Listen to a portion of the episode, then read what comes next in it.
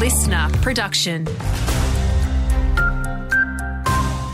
Hi, Saskia Channing here with the latest. Don't become a statistic this Australia Day break. That's the plea from Highway Patrol, with double demerits now in force until Sunday night.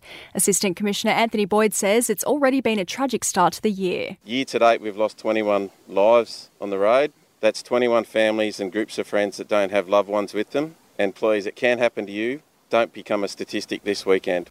There are growing calls from West Orange residents for a safety boost along the Escort Way. The stretch coming in from Forbes and Parkes is currently a 100k zone, which drops to 60k's over the hill into the city. But locals say most cars don't slow down, creating major concerns for pedestrians and kids getting off school buses. They're pushing for the residential zone to be lowered to 50k's while pushing the 100 zone further out of town. And will someone from the Central West take out tonight's $150 million Powerball jackpot? Well, our local news agencies are certainly hoping so. Patrick from Wellington News Agency reckons they're overdue for a big win. Been hitting all around us recently, like Forbes had 100,000 last week and Orange got 10 million and Molong had a win last year and Dubbo's always winning.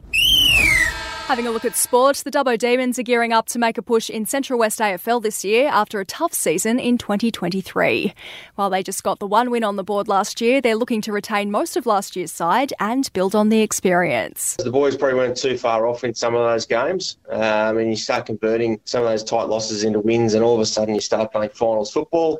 Where the changes might lie, uh, the boys are getting one year older, some of those younger guys, um, so they might uh, impact or remain in the contest a little bit longer that's coach Dylan Farrell there. And Central West footy fans can get their hands on tickets for the upcoming NRL clash in Bathurst. They're now on sale online ahead of the April 20 clash between the Penrith Panthers and West Tigers at Carrington Park. It's the only regional NRL game being played out west this year, outside of next month's preseason trial between St George and the Tigers in Mudgee.